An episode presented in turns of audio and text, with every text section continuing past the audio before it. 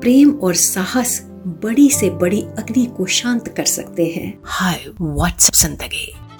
WhatsApp ज़िंदगी में है छोटी छोटी कहानियाँ, वो कहानियाँ जो हम पढ़ते हैं सोशल मीडिया के बड़े बड़े प्लेटफॉर्म्स पर, वो कहानियाँ जो शेयर की जाती हैं व्हाट्सएप पर, जिंदगी की बड़ी बड़ी सीख देती हैं छोटी छोटी कहानियाँ। मैं हूँ आपकी दोस्त सुखनंदन। व्हाट्सएप ज़िंदगी ओनली ऑन हब्हूपर। सीमा पर हुए युद्ध से लौटने के बाद एक सैनिक का व्यवहार पूरी तरह से बदल गया था। अब उसे छोटी छोटी बातों पर गुस्सा आने लगा था। इससे उसके घर में तनाव बढ़ने लगा। उसकी पत्नी को पता नहीं था कि उसे क्या करना चाहिए। इससे बाहर निकलने का रास्ता खोजने के लिए पत्नी शहर के एक प्रसिद्ध संत के पास गई। संत के बारे में ये माना जाता था कि वो पति पत्नी के बीच प्रेम बनाए रखने के लिए दवा देते थे। महिला ने अपना पूरा दुख संत को सुनाया। संत ने महिला से कहा, युद्ध में भीषण दृश्य देखकर आपके पति का स्वभाव आक्रामक और हिंसक हो गया है। हम इसका इलाज करेंगे, लेकिन इसके लिए आपको बाघ का एक बाल लाकर देना होगा।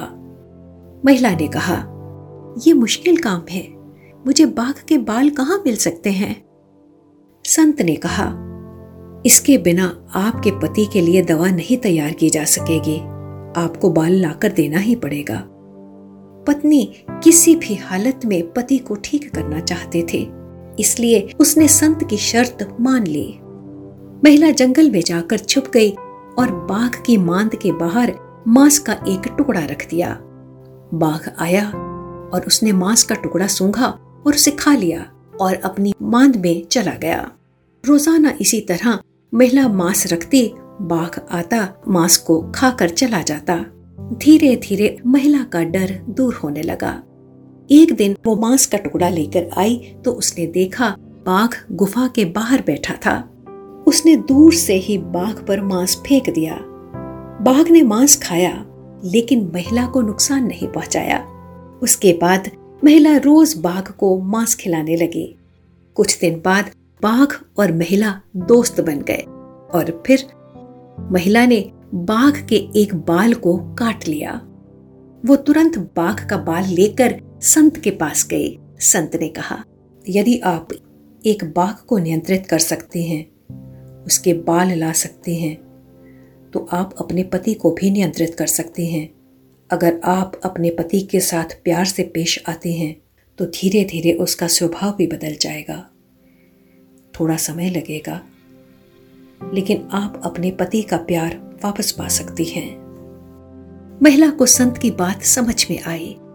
उस दिन से वो अपने पति के गुस्से का जवाब प्यार से देने लगी और कुछ दिन बाद उसके पति का दिल बदल गया और दोनों एक सुखी जीवन जीने लगे। कहानी यहीं खत्म हुई। साथियों, प्रेम और साहस बड़ी से बड़ी अग्नि को शांत कर सकते हैं। गुस्से को यदि प्रेम और साहस से संभाला जाए तो जीवन हमेशा खुशहाल रहेगा। कहानी को सोचिएगा जरा। व्हाट्सएप ज़िंदगी ओनली ऑन हब्हूपर।